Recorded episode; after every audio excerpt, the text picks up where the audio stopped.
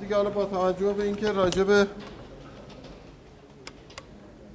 حجم پول و عواملی که در واقع رشد حجم پول رو تعیین می‌کنه دیگه حالا به یه مقداری توضیح براتون دادم. من این جلسه راجع به این که گفتیم قبلا این ما می‌گفتیم یه مطلبی که در باره نتایج و پیامدهای رشد حجم نقدینگی گفته میشه موضوع تورمه. یعنی اینکه شما اینو زیاد شنیدید که گفته میشه که افزایش حجم نقدینگی باعث میشه که تورم ایجاد بشه. و یه سری مفاهیمی مثل ارزش پول و اینا زیاد شاید شما شنیده باشید.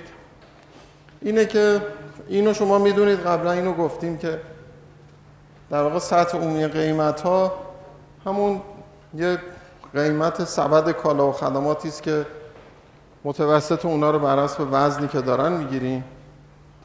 منتها این چیزی که امروز من می‌خوام بگم این قسمته که میگیم سطح عمومی قیمت ها در واقع عکس ارزش نسبی پوله. یعنی هر چقدر که قیمت ها افزایش پیدا بکنن مثل این میمونه که شما با یه مقدار ثابتی پول مقدار کمتری از اون کالاها رو می‌تونید بخرید.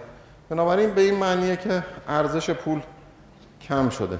بنابراین موضوع ارزش پول رو ما با عکس یعنی اگه این پی باشه یک پیوم رو مثل این میمونه که با یک ریال ما چقدر می‌تونیم؟ مثلا اون سبد کالا و خدمات رو خریداری بکنیم. هرچی این پی افزایش پیدا بکنه یک پیوم کمتر میشه. بنابراین ارزش یک واحد پول تو اقتصاد کاهش پیدا می‌کنه که این به معنی اینه که میگن پول کم ارزش شده. وقتی میگن پول کم ارزش شده معنیش اینه که قیمت ها افزایش پیدا کرده. یه بار گفتم مثلا بهتون فرض کنید یه اسکناس هزار تومانی رو گفتم شما خودتون تو, تو تمرینتون حساب کنید ببینید که هزار تومانی اون اولین سالی که چاپ شده تا الان این ارزشش چقدر شده؟ یعنی با هزار تومن اون زمانی که اسکناس هزار تومنی چاپ شده بود چی می‌شد خرید؟ مثلا فرض کنید که یه ماشین اون موقع پیکان مثلا ماشین چیزی بود که اینجا تولید می‌شد فرض کنید مثلا 15 16 تا اسکناس هزار تومانی می‌شد 15 هزار تومن 16 هزار تومن یه ماشین می‌شد بخرید. مثلا با 40 هزار تومن 45 هزار تومن. کمتر از یعنی یه بسته اسکناس هزار تومانی یه خونه می‌شد خونه نسبتا خوبی می‌شد خریداری کرد. حالا اون الان یه بسته اسکناس شما کلا می‌دید مثلا یه سری چیزهای خیلی معمولی رو می‌تونید خریداری بکنید. معنیش اینه که ارزش پول کاهش پیدا کرد. پس این از این نظر که یه توضیحی در مورد اینه که ارزش پول که میگیم منظور چیه؟ که همینجوری که گفتم اگه پی قیمت کالا و خدمات به ریال باشه یک پیوم اینه که با یک ریال چقدر میشه کالا و خدمات خرید که به معنی ارزش پوله. حالا این در نتیجه وقتی که هرچی این سطح عمومی قیمت ها بیشتر افزایش پیدا می‌کنه این کسره کوچیکتر میشه و چون تورم اینم تعریفش هم خوب توجه داشته باشید باز اینم فهمیدنش چیز مهمیه. ببینید اون شاخص سبد اونی که میگیم مثلا ترکیب وزنی کالا و خدمات هست این رو وقتی هر افزایشی که در این اتفاق میفته بهش نمیگیم تورم. هر افزایشی در سطح عمومی قیمت ها رو بهش نمیگیم تورم. اون چیزی که ما بهش میگیم تورم در واقع یکی اینه که اولا هر افزایشی رو نمیگیم تورم. افزایش قیمت یک کالا به معنی تورم نیست. ما اون چیزی رو که بهش میگیم تورم افزایش سطح افزایش مستمر سطح عمومی قیمت هاست. اینو بهش میگیم تورم. بنابراین اگه یه شیفتی تو قیمت اتفاق بیفته این شیفت چون موقتیه یه بار اتفاق افتاده تکرار نمیشه به اون نمیگیم تورم. اگر استمرار پیدا بکنه به اون میگیم تورم.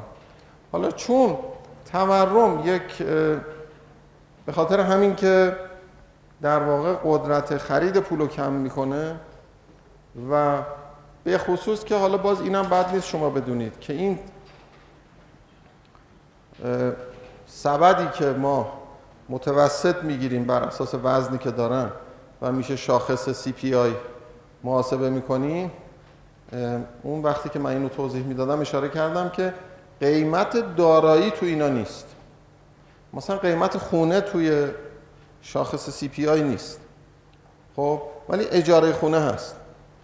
حالا اگر مثلا فرض کنید که شما ده سال پیش با امسال رو مقایسه بکنید و دو نفر رو در نظر بگیرید تو ده سال پیش یکی خونه داشته یک خونه نداشته. و بعد اینی که اونی که خونه نداشته ده سال پیش با چقدر از پس اندازش ممکن بوده که بعد از چه مدت ممکنه صاحب خونه می شده و الان با این افزایش هایی که در قیمت مسکن اتفاق افتاده چند سال ممکنه طول بکشه تا صاحب خونه بشه. یا در واقع به عبارت دیگه اینجوریه که یه دو نفر رو سطح زندگیشون رو با هم بخواید مقایسه بکنید. به اصطلاح توزیع ثروت رو در جامعه بخواید اندازه گیری بکنید. یه نفر که خونه داشته یه نفر که خونه نداشته. اینا ده سال پیش یه اختلاف سطحی با هم دیگه داشتن. الان یه اختلاف سطح دیگه.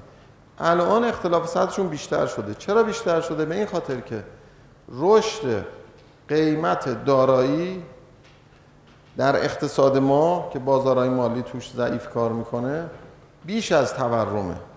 وقتی بیش از تورمه معنیش اینه که اگر تورم تو اقتصاد ما به طور متوسط 20 درصد بوده مثلا قیمت مسکن به طور متوسط 25 درصد افزایش پیدا کرد. اگر به طور متوسط 25 درصد قیمت مسکن افزایش پیدا کرده باشه معنیش اینه که اونی که خونه نداشته با اونی که خونه داشته هر چه زمان میگذره چی میشه؟ تفاوت در واقع میزان برخورداری اینا. تفاوت سطح زندگی اینا بیشتر میشه. و ممکنه مثلا فرض کنید یه نفر که بر اساس یه برنامه مالی می‌خواسته وامی بگیره مثلا برنامه ای داشته که صاحب خونه بشه ممکنه دیگه نتونه صاحب خونه بشه. پس یکی از مواردی که تورم رو به عنوان یه پدیده مضموم ما شناسایی می‌کنیم اینه که توزیع درآمد و توزیع ثروت رو بدتر می‌کنه توی جامعه. توجه کردید؟ یکی از پیامداش اینه. یا مثلا فرض کنید اونی که وام می‌گیره در مقایسه با اونی که سپرده گذاری می‌کنه توی بانک اونی که وام می‌گیره نفع می‌بره از تورم اونی که سپرده گذاری می‌کنه متضرر میشه. مثل این میمونه که شما دارید از سپرده گذار پول می‌گیرید. یارانه دارید پرداخت می‌کنید به اونی که داره در واقع از بانک تسهیلات می‌گیره. یا مثلا فرض کنید تو, تو کشور خود ما خیلی از آدمایی که صاحب سرمایه هستن ارزش سرمایه خودشون رو با خرید زمین و به اصطلاح انواع دارایی های ثابت حفظ می‌کنن. و اگه یه روزی تورم پایین بیاد اینا همه متضرر میشن. یعنی یه جور توزیع منابع رو در جامعه به سمت تمرکز بیشتر ناعادلانه تر کردن در واقع جلو می‌بره. و بنابراین یه مثلا اولویتی در اینی که تورم کاهش پیدا بکنه در سطح دنیا ایجاد شد. و به همین خاطر شما ملاحظه می‌کنید که الان اینایی که زرد کم رنگه اینا تورم های خیلی پایینن زیر یک درصده. یا تورم های مثلا زیر پنج درصد دیگه حالا این یک کمی این رنگای چیزم بهش اضافه می‌کنید میشه تورم های زیر پنج درصد. یه وقتی ما می‌گفتیم که تورم یک رقمی الان میگیم تورم زیر 5 درصد. یعنی واقعا الان دیگه تعداد کشورهایی که تورمشون بین 5 تا 10 درصد هست هم زیاد نیست. چه برسه به تورم دو رقمی؟ بنابراین یکی از مواردی که یه جور اتفاق نظر در موردش حاصل شده و یه جور اجماع دانشی حاصل شده. از این نظر که تحلیل های جور و واجور راجع به اینه که چی باعث می شده که تورم ایجاد بشه به سمت همگرایی حرکت کرده و باعث شده که یه مثلا موفقیت بزرگی در سطح دنیا شکل بگیره در کاهش تورم. و حالا همینجوری که من اون اوایل درسم اشاره می‌کردم مثل اینه که مثلا میگن بیماری مالاریا مثلا ریشه کن شده. واقعا تورم الان میشه گفت تو دنیا تقریبا میشه گفت به جز مثلا 4 5 تا کشور ریشهکن شده واقعا. یعنی تورم دیگه مسئله نیست. یعنی اینو که نمیشه گفت که ممکنه دوباره تورم برگرده بشه 20 درصد بشه 15 درصد بشه تورم دو رقمی. تورم واقعا در مورد ساز و کاراش در مورد اینکه چی باعث میشه به وجود بیاد در مورد اینکه چی میشه تورم رو چطوری میشه تورم رو پایین آورد؟ چطوری میشه کنترلش کرد؟ در مورد همه اینا یه جور به اصطلاح اتفاق نظری در سطح دنیا حاصل شده و باعث شده که یه رفاه بزرگی در سطح کل در واقع جمعیتی که رو کره زمین دارن زندگی می‌کنن یه ارتقاء قابل توجهی در سطح رفاه مردم حاصل بشه. و اینکه اگر مثلا فرض کنید شما بتونید فرض کنید که یک قابلیتی پیدا بکنید که یک واحد درصد تورم رو در سطح کشور پایین بیارید. این ببین چقدر شما به رفاه کل مردم کمک می‌کنید و چقدر ممکنه معادل این باشه که چقدر شما نقدی به مردم پول پرداخت بکنید. در مقابل اینی که چیکار کنید به اصطلاح تورم رو پایین بیارید. بپرس چرا چی؟ خب پایینه دیگه خب. نه. ببینید افغانستان فقر زیاد اونجا هست ولی خب واقعا افغانستان اولا رشد اقتصادیش دو رقمیه. ثانیا واقعا تورمش هم پایینه. یعنی بالاخره درسته که جنگه. ولی شما دیدید که اون سه تا عامل بود که پایه پولی رو اضافه می‌کرد. اون عامل اصلی که تورم رو باید کنترل کرد همون سه تا عامله. یعنی دولت کسری بودجه نداشته باشه. بانک ها به بانک مرکزی بدهکار نشن. خالص دارایی خارجی بانک مرکزی هم افزایش پیدا نکنه.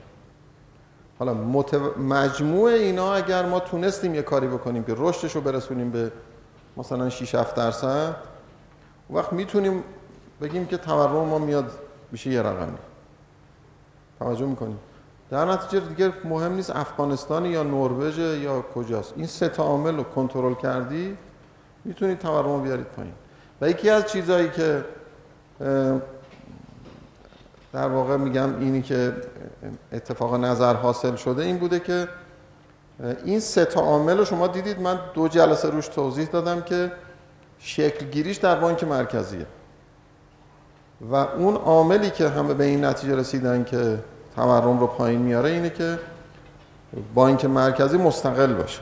مستقل بودن بانک مرکزی به این معنیه که رو سه عامل هیچ کس نتونه به بانک مرکزی دستور بده. در نتیجه اگر یه روزی کشوری به این نتیجه رسید که تونست اینقدر در واقع تحمل و صبر در خودش ایجاد بکنه که بانک مرکزی رو از خودش جدا کنه و بذاره که بانک مرکزی خودش متولی تورم باشه. اگه دید تورم رفت بالا بدون اون باید پاسخگو باشه. اگر هم اومد پایین بدون اون خوب کار کرده. و دولت بشه مسئول سیاست مالی به اصطلاح بانک مرکزی بشه مسئول سیاست پولی. اگه این تفکیک صورت بگیره اون وقت تورم هم پایین میاد بفرمایید.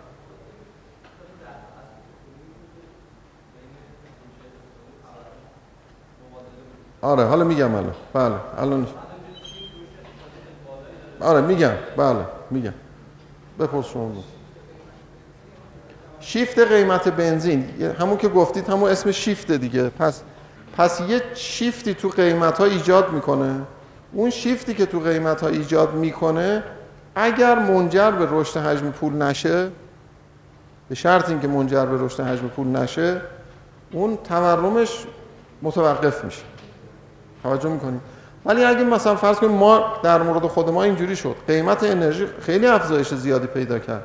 سال 89 حدود 550 درصد متوسط شاخص قیمت انرژی افزایش پیدا کرد. این می‌تونست یه شیفتی فقط توی تورم سال 1390 ایجاد بکنه. بعد یک ملایم 91 92 دیگه حذف بشه. مستحلک. ولی چون اون بخشی که به مردم پرداخت می‌شد کسری داشت اون کسریه اومد شد اثر گذاشت روی در واقع پای پولی منجر شد به اینکه حجم نقدینگی افزایش پیدا کنه اون بشه عامل تورم.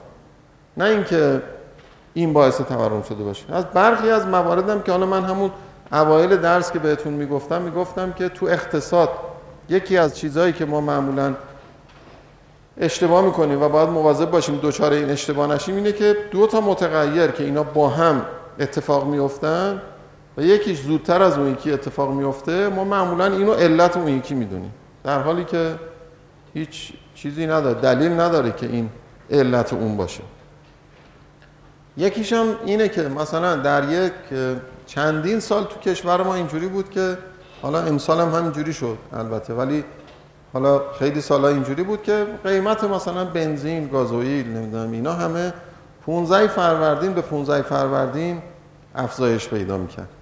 و بعد خیلی از قیمت ها تعدیل های قیمتی اصولا آخر اسفند و اول فروردین صورت می‌گیره. یعنی خیلی ها قیمت ها رو که می‌خوان اصلاح بکنن سال به سال تغییر میدن همون موقع فروردین قیمت ها رو افزایش میدن. و یکی دیگه هم اینه که معمولا دولت ها دولت تو کشور ما توی این روزای آخر اسفند خیلی خرج می‌کنه و خیلی سراغ بانک مرکزی فشار به بانک مرکزی و رشد پای پولی توی آخر اسفند خیلی زیاده. الان همین تو هم امسال هم رشد پای پولی ما تا آخر بهمن 5 و مثلا 3 4 دهم درصد بود خیلی کاهش نسبت به مثلا 31 درصد سال 91 خیلی کنترل شدیدی اعمال شده بود.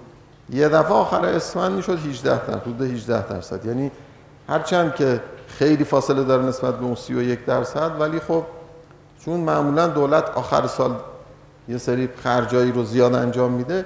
می‌خوام بگم که اون اثر تورم رشد نقدینگی آخر اسفند مردم همه رو به این اشتباه میانداخت که چون قیمت بنزین رو می‌بریم بالا این تورم درست میشه. حالا کافی بود ما فقط میذاشتیم بنزین رو به جای 15 فروردین 15 شهریور یعنی ما می‌دیدیم که هیچ این به اون ربطی نداره. اون یه شیفتیه تو قیمت اون خودش رشد حجم نقدینگیه که در واقع تورم درست می‌کنه. حالا به هر حال این چیزی است که ما توی قیمت ها ملاحظه می‌کنیم. حالا ما خودمون از نظر تورم ما که خیلی این الان ملاحظه می‌کنید از این نمودارهای قرمز رنگ تورم کشور ماست. از سال 1351 به بعد دیگه تورم ما دو رقمی بوده. تقریبا به طور متوسط همش دو رقمی بوده. ما یک سال 1365 یکی هم سال 1369 تورممون اینه 64 ببخشید 1364 و 1369 تورممون زیر 10 درصد شد که منتها همینطور که ملاحظه می‌کنید این تورم زیر 10 درصد زیر در واقع زیر 5 درصد سال بعدش شد 25 درصد. این بنابراین نکته مهم اینه که تورم رو به طور پایدار ما بتونیم پایین بیاریم نه اینکه یک سال پایین بیاد. حالا اینم خوب خوبه شما بدونید. سه جور تورم دستبندی می‌کنن تورم رو. تورم همین پایدار حالا می‌گفتیم یه رقمی الان میگیم زیر 5 درصد. تورم درست برعکسش بهش میگن ابر تورم hyperinflation. hyperinflation تورم های بالاست. تورم های دیگه بالای 80 درصد بالای 100 درصد و بالاتر. اونا رو بهش میگن hyperinflation دسته سوم بهش میگن تورم های مزمن. hyperinflation چون بالاست واقعا 100 درصد 200 درصد 1000 درصد اینا تورم های خیلی بالا نمی‌تونه اصلا ادامه پیدا بکنه. در نتیجه hyperinflation رو راحت تر میشه پایین آورد تا تورم مزمن. ما خودمون مصداق تورم مزمن هستیم. یعنی متوسط نرخ تورم الان بجز شما الان ملاحظه می‌کنید یکی سال 1356 یکی سال 1367 و 68 یکی هم سالهای 73 74 87 و بعد حالا اینجا ما نداریم سال 91 و 92 اینا سالهای خیلی با تورم بالا بودن توی کشور ما. ولی به طور متوسط تورم ما حدودا 18 و نیم درصد 19 درصد. به طور متوسط تورم توی کشور ما بوده که این خیلی به اصطلاح هماهنگ با همون رشد حجم نقدینگی که توی اقتصادمون بوده. شما الان اینجا ملاحظه می‌کنید این الان رشد نقدینگی این خط های سبز رنگ و این خطای قرمز رنگ هم تورمه. ببینید این نمودار رو شما اگر اینجا ملاحظه بکنید می‌بینید که اینا با همدیگه دارن تقریبا حرکت می‌کنن به جز این فاصله. این فاصله سالهای همین 1383 84 تا 1389 که شما ملاحظه می‌کنید نقدینگی تو اقتصاد ما خیلی رشد کرده. ولی رشد تورم پایین اومده. حالا اینجا فونتاش به هم ریخته. این اینجا رشد تورم کاهش پیدا نه اینکه سطح و قیمت کم, کم شده باشه رشد تورم کم شده یعنی کمتر افزایش پیدا کرد. اما نکته مهم اینه که یه گسستی ما اینجا مشاهده می‌کنیم که این گسستی که اینجا هست اینه که نقدینگی داره میره بالا تورم داره میاد پایین. اینو شما اگر من این نمودار رو بیارم عقبتر فاصله سالهای 1350 تا 56 هم بکشم می‌بینید که فاصله سالهای 1352 تا 56 هم همین اتفاق افتاده. یعنی نقدینگی رشدش خیلی بالا بوده ولی رشد تورم کم شده. این هر دو مقطع زمانی تصمیم گیرنده ما رو به اشتباه انداخته. یعنی که گفته که کی میگه تورم کی میگه نقدینگی تورم درست می‌کنه. اصلا اینایی که شما میگید بی خوده. اینایی که در واقع تو علم اقتصاد میگید که نقدینگی باعث تورم میشه ببین من الان دارم نقدینگی رو می‌برم بالا تورم داره میاد پایین. خب؟ این رو اینجا در واقع دو بار تو کشور ما تصمیم گیرنده ما به اصطلاح به دام افتاده. یعنی اینکه نقدینگی رو برده بالا دیده که تورم داره میاد پایین. بعد از این صحبت هایی که میشه میگن نه این نقدینگی که خودش که تورم درست نمی‌کنه. مهم اینه که اگه رفت تو تولید باعث تولید میشه. اگر همون رفت سراغ کالاهی مصرفی و اینا تورم درست می‌کنه. شاید این هم شما زیاد شنیده باشید. میگن نقدینگی سراغ کالای مصرفی نباید بره. اگه نقدینگی بره تو تولید تولید رو زیاد می‌کنه. در حالی که نقدینگی سراغ تولید که بره فرض کنید شما دیگه ما بگیم این نقدی اولا نقدینگی یه چیزی نیست که تو دست ما باشه بگیم شما برو تو تولید. مثلا تو مصرف نرو. فرض کنید نقدینگی بره پیمانکارا پول زیاد بدید به پیمانکارا از بانک مرکزی. بگید شما بیاید مثلا طرحهای خیلی مهم اجرا کنید. مهم اینه که بین پولی که تو جامعه داره ایجاد میشه و تولیدی که داره تو اقتصاد صورت می‌گیره فاصله هست. اون فاصله باعث میشه که شما اگه پول رو به مصرف کننده بدید قیمت مواد خوراکی میره بالا. اگه این پول رو بدید به پیمانکار قیمت آجر و سیمان و گچ میره بالا. بعد اون آجر فروشه که پول گرفته اون میره مواد خوراکی قیمتشو می‌بره بالا. یعنی منظورم اینه که این خیلی حرف اشتباهیه که تصور می‌کنن تو فقط هم تو این محدوده ما گفته میشه این حرفا که میگن نقدینگی اگه تو تولید بره این تورمزا نیست. اگه تو مصرف بره خیلی تورمزاست. من نقدینگی هر جا بره تورمزاست. هیچ ربطی نداره به اینکه کجا بره؟ بالاخره نقدینگی تقاضا رو تو جامعه زیاد می‌کنه. اون موقعی که این مسئله شد یه دست همین دوستای خود ما همکارای ما آمدن گفتن که بله ما یک چیز جدیدی در اقتصاد ایران مشاهده می‌کنیم که در واقع نقدینگی در یه جایی تورم درست نمی‌کنه و باعث تورم نمیشه. حالا چین رو توضیح میده و چین همون پدیده سال 1300 در واقع 52 تا 56 رو توضیح داد و خیلی جالبه که الان اینجا من چون اینا رو از حفظم می‌دونم که این الان 10 و 14 درصده. سال 1185 اینجا. و درست سال 1354 هم تورم ما شد همون 10 و مثلا 3 دهم درصد. همین خیلی نزدیک به این شد. هم در سال 1354 هم در سال 1385 مسئولین کشور آمدن گفتن که سال بعد تورم ما یه رقمی میشه. چون شده 10 و 14 درصد و اینم که میگن نقدینگی تورم درست می‌کنه دیدید که ما نشون دادیم که نقدینگی می‌تونه بره انقدر بالا ما هم تورم بیاریم پایین. ببین شما این داره میره بالا این داره میاد پایین. توجه می‌کنید؟ و بعد هم در سال 1355 هم در سال 1186 و بعدش تورم رفت بالا. حالا اینجا هم اگه من سالهای قبلش رو کشیده بودم شما ملاحظه می‌کردید که این اتفاق افتاده. حالا چی داره توضیح میده این شکاف بین نقدینگی و تورم تو اینجا و اینجا رو؟ واردات. وارداته که ما چون هر دو مقطع ما با زمانی بوده که قیمت نفت خیلی رفته بوده بالا درآمدهای ارزی کشور خیلی زیاد شده بوده واردات ارزان قیمت باعث شده بود که این در واقع فشار رشد نقدینگی روی کالاها و خدماتی که می‌تونسته مشابهش از خارج وارد بشه رو اونا چی کرده؟ در واقع اثری رو قیمت اونا نذاشته رفته کجا اثر گذاشته؟ رو قیمت مسکن اثر گذاشته که تو این شاخصه نیست بنابراین رشد نقدینگی تقاضا رو تو جامعه اضافه کرده این تقاضایی که اضافه شده چون همزمان بوده با اینکه واردات هم تو کشور خیلی زیاد شده اون بخشی از کالاها که می‌تونسته جایگزین وارداتی داشته باشه کالای ارزون خارجی جایگزین کالای گرون داخلی شده. بنابراین به جای اینکه ما پرتقال مثلا شمال رو مصرف بکنیم پرتقال مصری مصرف می‌کردیم.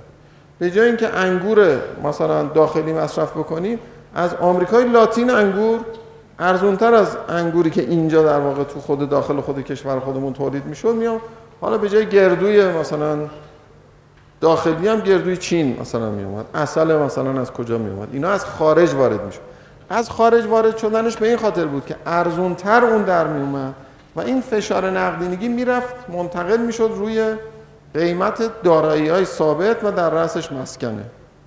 این اتفاقی که میفته که وقتی که قیمت نفت افزایش پیدا می‌کنه دولت بیشتر خرج می‌کنه. چون می‌خواد که فرصت خوبی گیر آورده بتونه زیادتر خرج بکنه. منابعش بیشتر شده طرح عمرانی اجرا می‌کنه حقوق کارمندا رو زیاد می‌کنه. بالاخره خیلی جالبه دیگه همه سیاست مدار دوست داره که بالاخره مردم بگن خوب کار کرده. خب چی بهتر از این که یه پول راحتی گیر اومده شما هم اینو خرج بکن. وقتی که این مخارجش افزایش پیدا می‌کنه چون از طریق فروش ارز به بانک مرکزی هست در واقع پایه پولی زیاد میشه حجم نقدینگی افزایش پیدا می‌کنه. و چون ارز به بانک مرکزی فروخته با همون مکانیزمی که من دو جلسه پیش پای تخته براتون کشیدم باعث میشه که عرضه ارز زیاد بشه. زیاد شدن عرضه ارز قیمت کالای وارداتی رو ارزون می‌کنه. ارزون شدن اونا باعث میشه که کالای وارداتی جایگزین تولید داخلی بشن. جایگزین تولید داخلی که شدن نتیجهش این میشه که تولید داخلی نمی‌تونه رقابت بکنه با کالای وارداتی. وقتی نتونست رقابت بکنه از میدون به در میره کالاهای خارجی میان جایگزین کالای داخلی میشن. وقتی جایگزین کالای داخلی شدن تولید داخلی تضعیف میشه ولی چون نقدینگی رشد کرده بوده و اون تبدیل به تقاضا شده تو جامعه اون فشار خودش رو می‌ذاره روی زمین رو مسکن رو چیزای دیگه قیمت اینا رو بالا می‌بره. اینو بهش میگن بیماری هلندی. شاید شما شنیده باشید که اون در واقع معروف به بیماری هلندی. که همین این اتفاقی که میفته که وقتی قیمت نفت یا قیمت یه ماده طبیعی که دولت داره افزایش پیدا می‌کنه این باعث میشه که کالاهای قابل واردات قدرت رقابتشون از دست میدن چون ارزونتر کالای وارداتی می‌تونه بیاد اونا تولیدشون کم میشه یا تعطیل میشن. کالاهای غیر قابل مبادله نان تریدبل میگن بهش. کالاهای غیر قابل مبادله که همین زمین و خونه و اینا رو که نمیشه مبادله کرد. در نتیجه اینا قیمتش میره بالا. بفرمایید.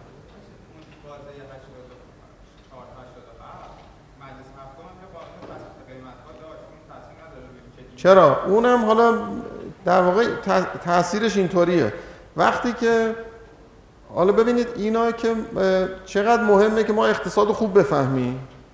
یه وقتی از شما هدفتون هدف خوبیه ابزاری که انتخاب می‌کنید درست برعکس نه اینکه بگیم کم باعث میشه درست برعکس اون چیزی که شما منظورتون بوده حاصل میشه. اتفاقا یه مثال خوبش همینه.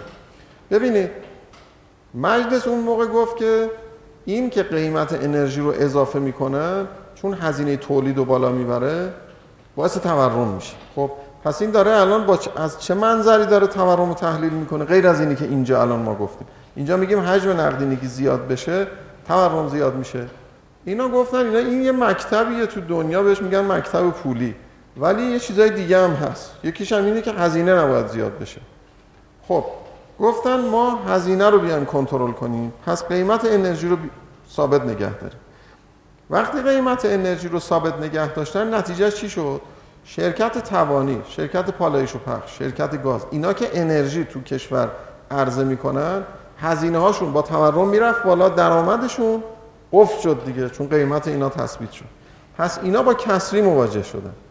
کسری اینا اومدن گفتن از کجا بیاریم گفتن از حساب ذخیره ارزی بدیم که اینا تامین بشه. حساب ذخیره ارزی یعنی چی؟ یعنی دوباره ارزو ما برداریم بفروشیم به بانک مرکزی که ریالش رو بدیم به اینا که تامین بشه. خب باعث شد حجم نقدینگی بره بالا تورم درست بشه. یعنی درست منظور این بود که با این کار تورم بیاد پایین اما این خودش به شتاب بخشیدن به تورم در واقع کمک کرد.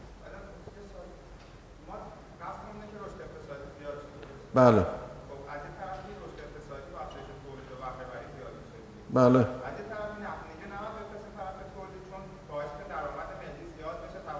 نه ببین نقدینگی این نیست. اصلا این حرفی که نقدینگی طرف کجا بره این حرف اصلا اشتباه.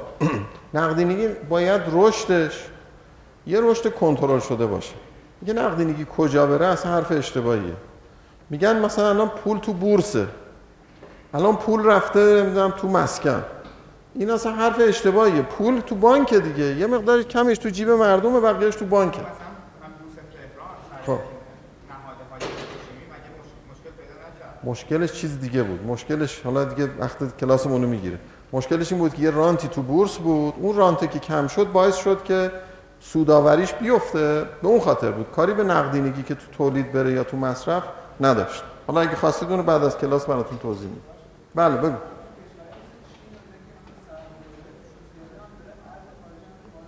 بله بله. به همین خاطر چین یکی از کارهایی که انجام میده اینه که اون دارایی های مازاد خودش رو میره بیرون سرمایه گذاری می‌کنه. یعنی شما ملاحظه کردید که شاید نمی‌دونم دقت کردید یا نه. سال 2008 و 2009 که ما بحران مالی بین المللی داشتیم و آمریکا با مسئله خیلی جدی مواجه شده بود که می‌خواست از رکود خارج بشه منابع نداشت. بعد یکی از کشورهایی که اومد اوراق قرضه آمریکا رو خرید و در واقع یه جوری آمریکا رو نجات داد چین بود. از کجا آورد؟ چون مازاد زیادی داشت. اون مازادش آورد حدود مثلا این رقم حدود 600 خورده میلیارد دلار فقط چین به تنهایی تو بازار آمریکا اوراق قرضه دولت رو خرید در نتیجه کمک کرد به اینکه اقتصاد آمریکا از رکود خارج بشه. اونم نه اینکه می‌خواست کار خیر بکنه که مثلا اقتصاد آمریکا از رکود خارج بشه. مسئلهش این بود که وقتی آمریکا دچار رکود می‌شد تقاضاش برای کالا و خدمات کم می‌شد. از جمله کالای چینی. و چین هم با صادرات داره رشد می‌کنه و بزرگترین شریک تجاری چین هم آمریکاست. پس اگر آمریکا وضعش بد بشه باید بعد از یه لگی وضع چین هم بد میشه. پس بنابراین چین اومد کمک کرد اینکه اقتصاد آمریکا را بیفته که اقتصاد خودش دوچار مشکل نشه. بنابراین این بود. خب حالا این همین مکانیزمی که من به اختصار براتون می‌خوام توضیح بدم ببینید این همین داستان یک تو اقتصاد ما اتفاق میفته درآمد حاصل از صادرات نفت که زیاد میشه این دولت میاد این ارز رو میفروشه به بانک مرکزی. وقتی فروخت به بانک مرکزی یه بخشی از این عرضه ارز رو زیاد می‌کنه. حالا من نرخ ارز رو توضیح میدم براتون. این باعث میشه نرخ ارز کم بشه. در واقع کالای خارجی ارزون بشه. از طرف دیگه یه بخشی از اینم بانک مرکزی می‌بره. تو ذخایرش نگه میداره. میشه پایه پولی و میشه نقدینگی. نقدینگی هم میشه تورم. و از طرف دیگه هم دولت هزینه هاشو زیاد می‌کنه مخارجش افزایش پیدا می‌کنه. این مجموعه اینا باعث میشه که کلا به اصطلاح از یه طرف تورم تو اقتصاد ایجاد بشه. از طرف دیگه چون کالای خارجی در مقایسه با کالای داخلی ارزون میشه باعث میشه که تولیدات صنعتی و کشاورزی رشدشون کم بشه و این باعث میشه بیکاری به وجود بیاد. یعنی در واقع این که تو اقتصاد ما هم بیکاری دو رقمیه. و هم تورم دو رقمیه. به خاطر اینه که بالاخره یا قیمت نفت بالاست یا پایینه دیگه. دیگه بالاخره یا قیمت نفت هیچ وقت اینجوری نمیشه که یه 15 سال قیمت نفت روی مثلا 20 دلار بمونه. بالاخره یا قیمت نفت 7 10 دلار سال 77 یا 150 دلار سال 87 بالاخره تو 10 سال قیمت نفت از 10 دلار شده 150 دلار. وقتی میشه 10 دلار یه ترمز محکم دولت می‌زنه. رکود درست میشه. بعد چون تعهدات قبلی تو بودجه ایجاد شده استقراض از بانک مرکزی می‌کنه. اون باعث میشه پایه پولی زیاد بشه. وقتی قیمت نفت میره بالا دولت شروع می‌کنه بیشتر خرج کردن. بیشتر که خرج کرد همین اتفاقات میفته بنابراین همیشه یا بالاخره تورم ناشی از اینه که خالص دارای خارجی بانک مرکزی اضافه میشه. مال زمان خوبیه. یا باعث میشه که تورم ناشی از اینه که بدهی دولت به بانک مرکزی زیاد میشه مال زمان بعدیه بالاخره هر دو اینا هست دیگه هر دوش با هم دیگه اتفاق میفته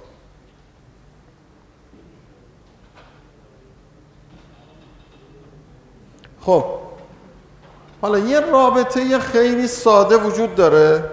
این البته یه چیز تخمین خیلی سردستیه. ببینید این رابطه ساده رو در نظر بگیرید. این M همون بگیرید حجم نقدینگی. این پی سطح عمومی قیمت هاست. این هم همون تولید ناخالص داخلیه. در واقع حاصل ضرب اینا همون جی دی پی نامیناله. تولید ناخالص اسمیه. این وی که اینجا گذاشتیم این رابطه رو به یه رابطه به اتحادی تبدیل می‌کنه. یعنی میگه هر چقدر نقدینگی تو جامعه وجود داره حالا این وی رو شما بگیرید اسم شما می‌ذاریم سرعت گردش پول. یعنی اینکه این یه نقدی یک ریال نقدینگی چند بار تو اقتصاد به گردش در میاد. میگه که این رابطه این با هم مساویه. حالا این رابطه چه چیزی داره؟ چه به اصطلاح فایده ای داره؟ من اگر اینو لگاریتم بگیرم میشه این بعد از این اگه مشتق بگیرم میشه M dot به M به اضافه وی دات به وی مساوی با P dot به P به اضافه Y dot به Y. خب این که یه چیز ساده جبری. میگه که سرعت گردش پول تو جامعه تقریبا ثابته. تقریبا ثابته. خیلی تغییر نمی‌کنه. معنیش اینه که وی دات به وی چیه؟ صفر تقریبا. اگر اینو بذاریم صفر اون وقت یه چیز جالبی به دست میاریم برای همین یه مثلا تقریب سرانگشتی. از چی؟ اگر رشد نقدینگی این M dot به M یعنی رشد نقدینگی دیگه. P dot به P یعنی چی؟ چی؟ همون تورم دیگه. P dot به P رشد سطح عمومی قیمت. Y dot به Y هم رشد اقتصادی دیگه که چقدر تولید ناخالص داخلی افزایش پیدا می‌کنه. این میگه که P dot به P پس مساویه با M dot به M منهای Y dot به Y. میگه اگر به شما یه نفر گفت که حجم نقدینگی مثلا در سال آینده می‌خواد آ درصد افزایش پیدا بکنه و اگر هم مثلا شما رشد اقتصادی رو فکر کنید بی درصد باشه تفاضل اینا میشه یه تقریب خوبی از تورم. فکر می‌کنید مثلا تورم چقدر خواهد شد در سال آینده؟ این همینجوری به عنوان یک رابطه سرانگشتی که حالا این اسلایدم همینو داره توضیح میده میگه که به ما یه مثلا تقریب اولیه میده از اینی که فکر می‌کنیم آثار مترتبه بر رشد حجم نقدینگی چقدر تو اقتصاد. در واقع این رابطه داره به ما میگه که اگر نقدینگی زیاد بشه مثل اینه که مثلا شما فرض کنید مثلا سه تا سیب داشته باشید 20 هزار تومن پول داشته باشید. اگه سه تا سیب هم همون سه تا سیب بمونه 50 هزار تومن پول باشه و خب قیمت اون سیبا میره بالا دیگه. در واقع افزایش حجم نقدینگی باعث افزایش قیمت کالا و خدمات میشه. حالا اگر اون سه تا سیب هم بشه چهار تا سیب یه بخشی از اون 20 هزار تومنه که شده 50 هزار تومن رو اون یه دونه سیب اضافی جذب می‌کنه. رشد قیمت سیب کمتر میشه. یعنی می‌خواد بگه که هر چقدر کیک اقتصاد بزرگتر بشه این تورمزایی پول رو کمتر می‌کنه. و یکی از چیزهای جالب تو اقتصاد ما اینه که مواقعی که قیمت نفت کاهش پیدا می‌کنه چون رشد اقتصادی معمولا منفی میشه تورمزایی پول بیشتر میشه. بنابراین معمولا در زمانی که قیمت نفت کم میشه تورم به ازای یک مقدار مساوی در رشد حجم پول بیشتر میره بالا. این هم حالا یکی از واقعیت های اقتصاد ماست. بفرمایید.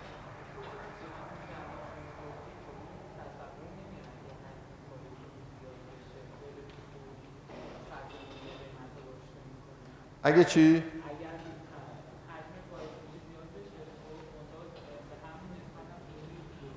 بله دیگه اگر شما اینجا حجم نقدینگی رشد بکنه رشد حجم رشد تولیدم مساوی با این باشه تورم درست نمیشه. نه نه خب اون این این داره یه چیزی دیگه میگه. داره میگه که اگر رابطه علی بین اینا برقرار نمی‌کنه. میگه اگر رشد تحت تاثیر عواملی که اون رو تعیین می‌کنه مقدارش اینو خونسا بکنه تورم درست نمیشه. نمیگه که اون نقدینگی بره. اتفاقا این میگه که هر چقدر شما نقدینگیتون بیش از اون مقداری که تولید تو اقتصاد داره صورت می‌گیره افزایش پیدا بکنه میشه تورم دیگه مهم نیست که اون تولید تولید چیه. کالای مصرفیه یا کالای واسطه‌ای یا کالای سرمایه‌ایه. توجه می‌کنید حالا یه نکته ای که اینجا وجود داره اینه که رشد من به شما گفتم که مثلا اقتصاد چین وقتی رشدش میشه 8 درصد 9 درصد ما میگیم که معجزه رشد. یعنی رشد وقتی که میره از ما خودمون زمانی که برنامه سوم رو تنظیم می‌کردیم می‌گفتیم 6 درصد اقتصاد ما 5 سال باید رشد کنه. به عنوان یه چیز در واقع هدف خیلی بالا که 5 سال پشت سر هم 6 درصد اقتصاد ما می‌خواست رشد بکنه اینو به عنوان یه هدف خیلی سخت که بخوایم بهش برسیم ذکر می‌کرده می‌خوام اینو بگم که رشد تولید ناخالص داخلی یک رقمی معمولا زیر 5 درصده. برای کشورهای خاص معمولا میره بالا. حالا اگر رشد حجم نقدینگی شما شد دو رقمی معلومه که شما حتما تورم دارید. توجه می‌کنید ما رشد حجم نقدینگیمون معمولا بالای 27 درصده. 30 درصد 40 درصد 50 درصد هم داشتیم. ولی متوسط رشد حجم نقدینگیمون بالای 27 درصد. در حالی که رشد تولید ناخالص داخلیمون به طور متوسط 3.5 درصد. و خب معلومه میشه تورم دیگه. یعنی بر اساس همین رابطه ساده به ما میگه که حتما مادامی که تغییری تو این به اصطلاح متغیرات داده نشه همون تورم هم به همون شکل خودش باقی میمونه بله.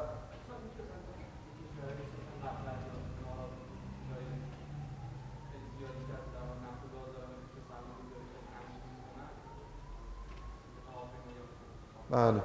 خب امارات فرق می‌کنه با اولا قطر ببینید قطر یه شهر کوچیک مثلا از اصفهان ما کوچیک‌تره.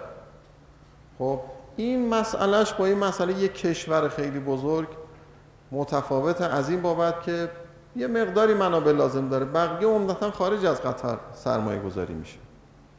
و قطر میره مشارکت می‌کنه تو سرمایه گذاری تو جاهای دیگه. چون مسئله اشتغال ندارن اینا.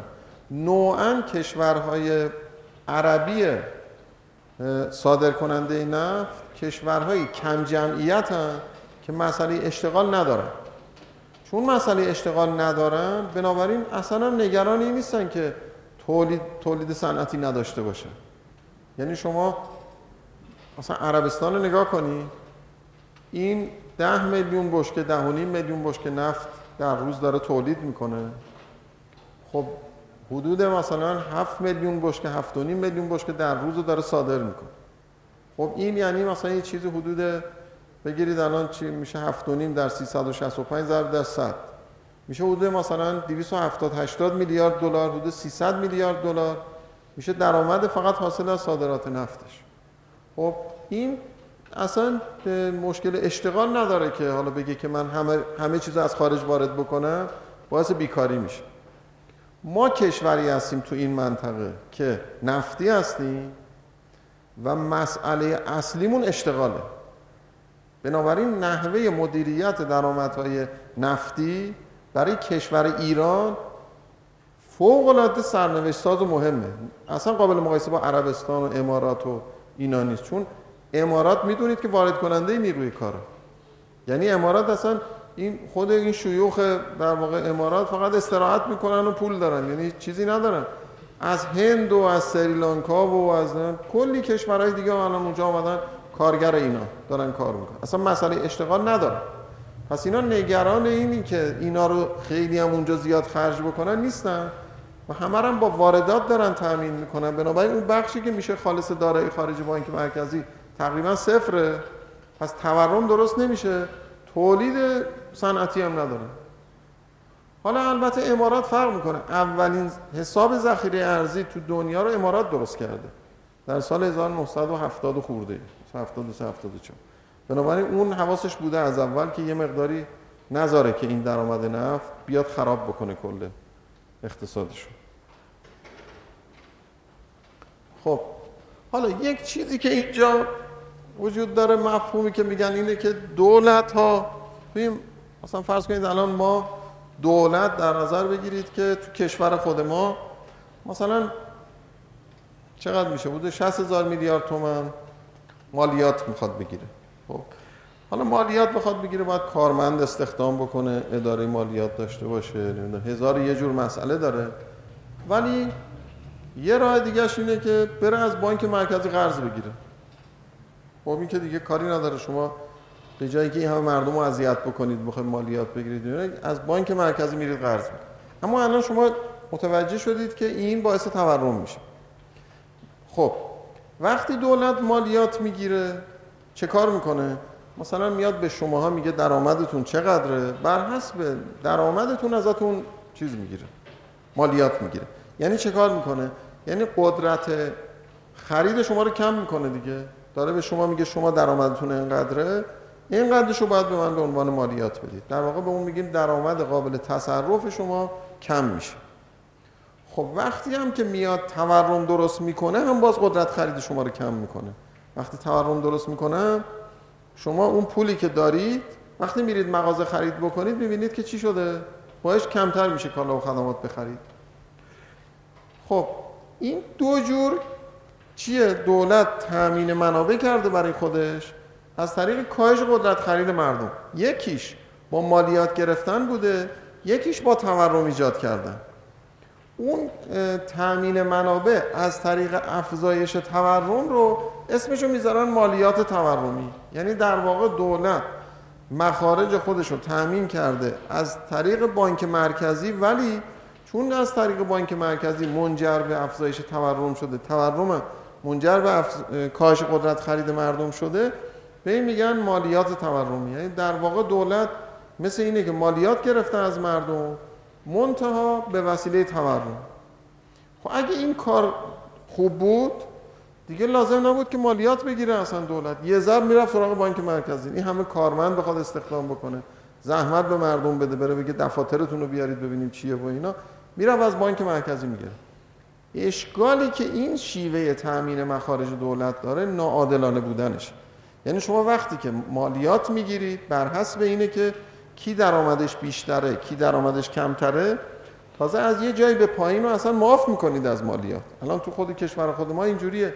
میگی مثلا فکر می‌کنم یه میلیون تومن. چقدر در ماه پایین تر رو میگی مالیات نمی‌گیری.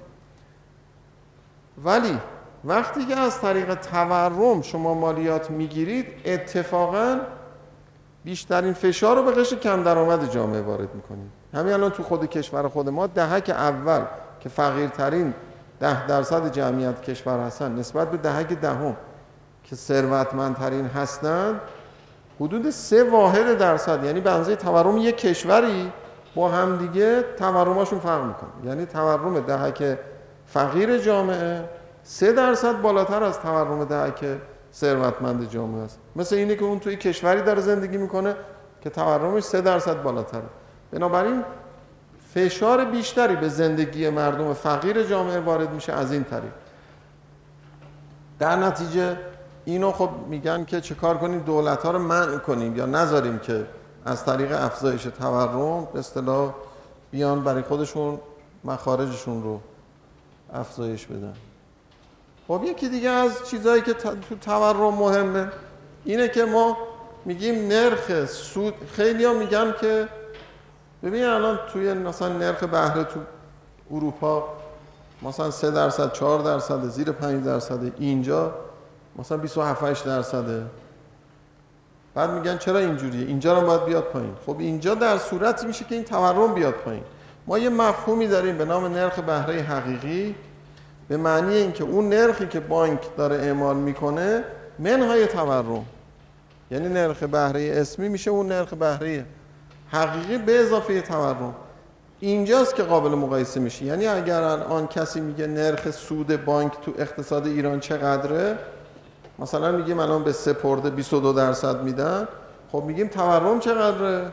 میگیم بالای 30 درصده. میگه پس اونی که پول می‌ذاره توی بانک تازه یه چیزی هم داره از دست میده که حالا خیلی خوشحاله که آخر مثلا یه سال که میشه 22 درصد هم به این میدن. این اگر روز اول رفته بود یه چیزی خریده بود. خب پولش ارزشش حفظ شده بود. یکی از ببین بعضی چیزها هست که شما اقتصاد آدم بفهمه خیلی کمک می‌کنه بهش که خیلی بد آموزیایی که ممکنه خیلی رایج هم هست متاسفانه اینا رو آدم بتونه ازش خارج بشه. یکی از چیزهایی که هست اینه که شما وقتی که نرخ سود بانک رو پایین تر از تورم تعیین می‌کنید به مردم دارید علامت می‌دید که تو بانک سپرده گذاری نکنید. چون قدرت ارزش پولی که تو بانک می‌ذارید پس از این یه دوره که تو بانک بوده کاهش پیدا می‌کنه. خب این بر اساس تجربه چون ما هم الان چقدر الان چهل و یکی دو ساله که تورم داریم تورم دو رقمی داریم دیگه. همه دیگه خیلی وارد شدن تو اینکه تورم تو کشور ما چند درصده چجوریه اینا رو همه رو می‌دونن. در نتیجه همه به تجربه بهشون ثابت شده که اگر کالاهای با دوام خریداری بکنن اون رشدش بیشتر از رشد تورمه.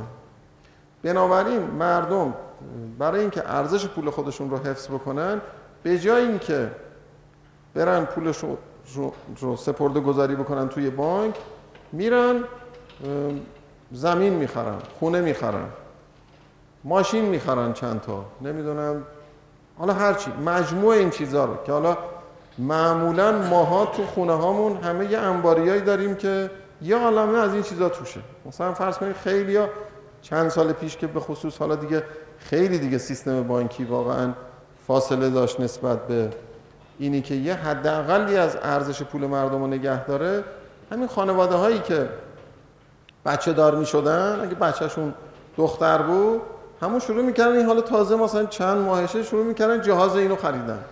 در واقع این معنیش این بود که این حساب می‌کرد که من اگه بخوام بذارم به اون زمان برسه این پول ارزشش از بین رفته. شروع می‌کردن یه چیزایی خریدن. یعنی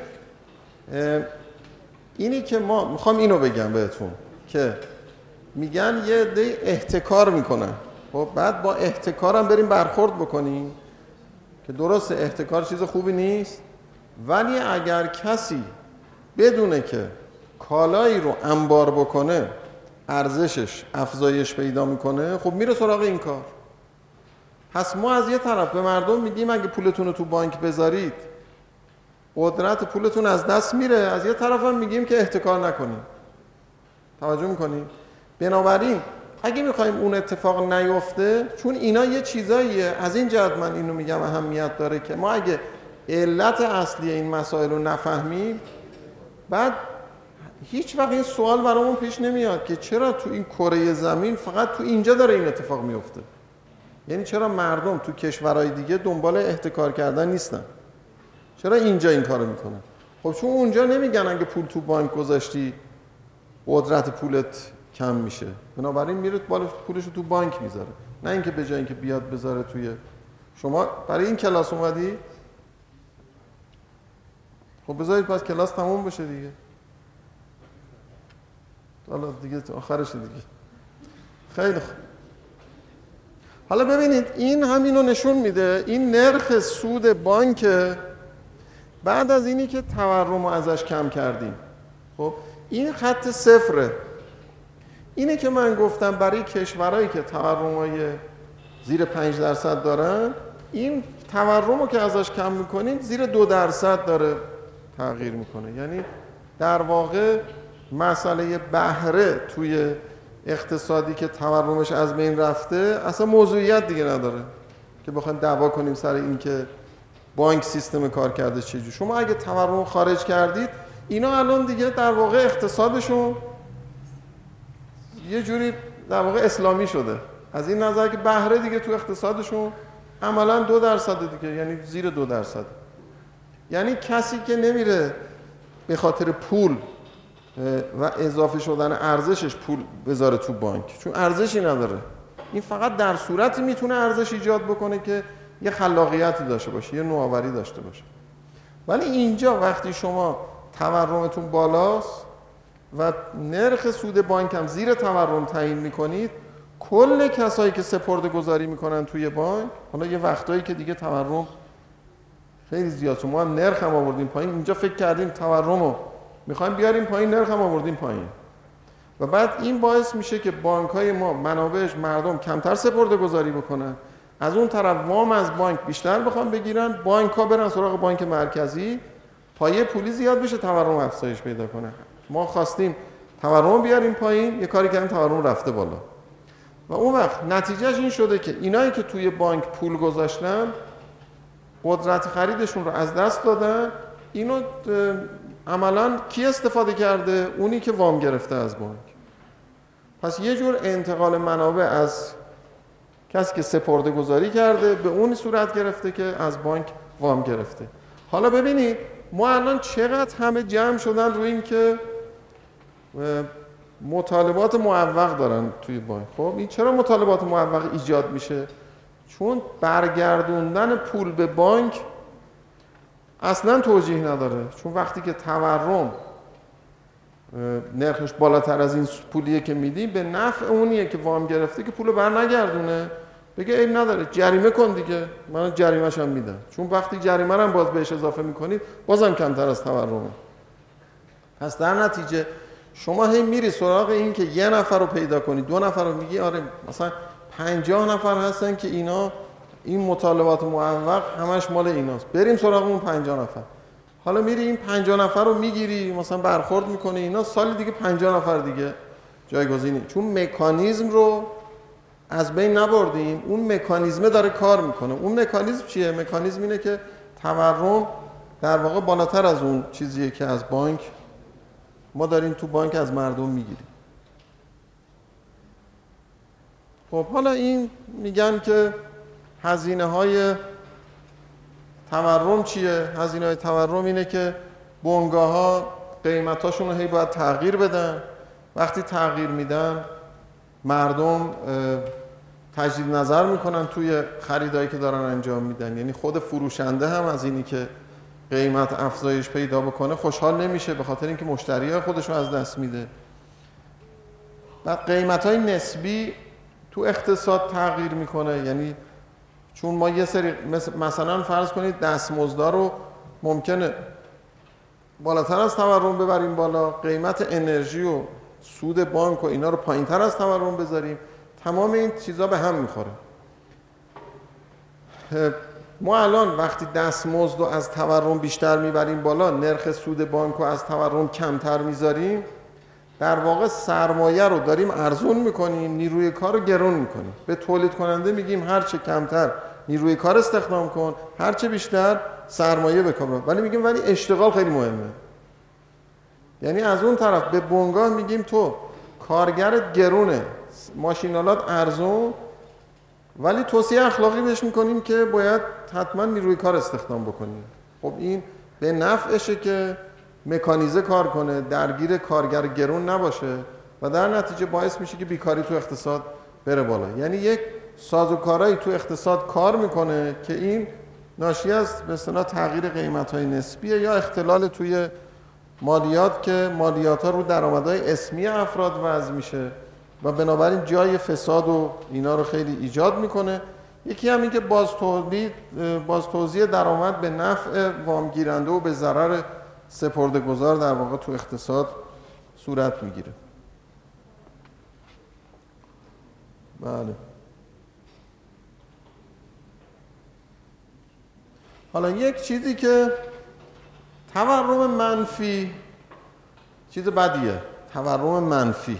ما پدیده تورم منفی تقریبا نداریم. به جز یه چند سال که ژاپن گرفتار این مسئله شده بود. هنوزم یه مقداری مشکلات البته تورمش الان دیگه منفی نیست ولی یه مسئله که پیش آمده بود این بود که مثلا اقتصاد ژاپن اینجوری شده بود که سالی منهای نیم درصد سالی منهای 25 صدم درصد اینا تورمش منفی شده بود. خب حالا اینو من فرصت نیست براتون خیلی بخوام توضیح بدم ولی همین اجمالا بدونید که همین که همینجور که تورم خیلی بالا بده تورم منفی هم بده.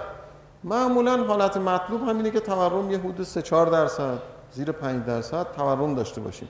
چرا این خوبه؟ از این جهت که وقتی 3 4 درصد ما تورم داریم یعنی متوسط سطح عمومی قیمت ها داره 3 4 درصد رشد می‌کنه. این متوسط معنیش اینه که برخی از کالاها رشدشون منفیه برخی از کالا رشدشون 7 درصده 8 درصد و این اون تحرکیه که تو اقتصاد باید وجود داشته باشه. یه سری بنگاه ها ورشکست میشن یه سری بنگاه ها جدید میان مردم مرتب انتخاباشون داره تغییر می‌کنه پس یه کالاهای حذف میشن یه کالاهای اضافه میشن. پس کلا حیات اقتصاد لازمش اینه که یه 3 4 درصد تورم داشته باشه. یعنی یه زیر 5 درصد تورم داشته باشه. نه دوست داریم تورم منفی باشه که نشانه بیماری اقتصاده معلوم رکود داره اون اقتصاد اگه اینجور شد. و نه دوست داریم تورم بالای 5 درصد باشه. بنابراین اینی که شما ملاحظه می‌کنید توی دنیا اکثر کشورهای دنیا یه جوری به یه تورم حدود زیر 5 درصد رسیدن ناشی از هدف گذاری روی این اعداده. یعنی اینکه می‌خواستن که واقعا یه چنین تورمایی حاصل بشه. نه اینکه فکر کنید که دوست داشتن تورم منفی باشه ولی مثلا شده 3 4 درصد. و اینم که ما میگیم تورم کاهش پیدا می‌کنه که خب دیگه الان شما همتون حتما دیگه الان می‌دونید که منظوری نیست که سطح قیمت ها میاد پایین که رشدش کم میشه دیگه. یعنی در هر صورت قیمت ها افزایش پیدا می‌کنه ولی با رشد کمتر. خب ما بنابراین سطح عمومی قیمت ها در واقع در بازار پول تعیین میشه که عرضه و تقاضای پول تعادل رو تعیین می‌کنن. تغییر در حجم پول در بلند مدت اثری روی در واقع ما میگیم در بلند مدت این وایداد به وای صفره و هر چقدر که حجم پول رشد بکنه همش منتقل میشه روی تورم. باعث میشه که در واقع سطح عمومی قیمت ها افزایش پیدا بکنه. خب حالا من قبل از که سوال شما رو جواب بدم. ببینید ما یه جلسه دیگه از درسمون مونده روز یک شنبه من اون روز می‌خوام راجع به نرخ ارز و راجع به در واقع اقتصاد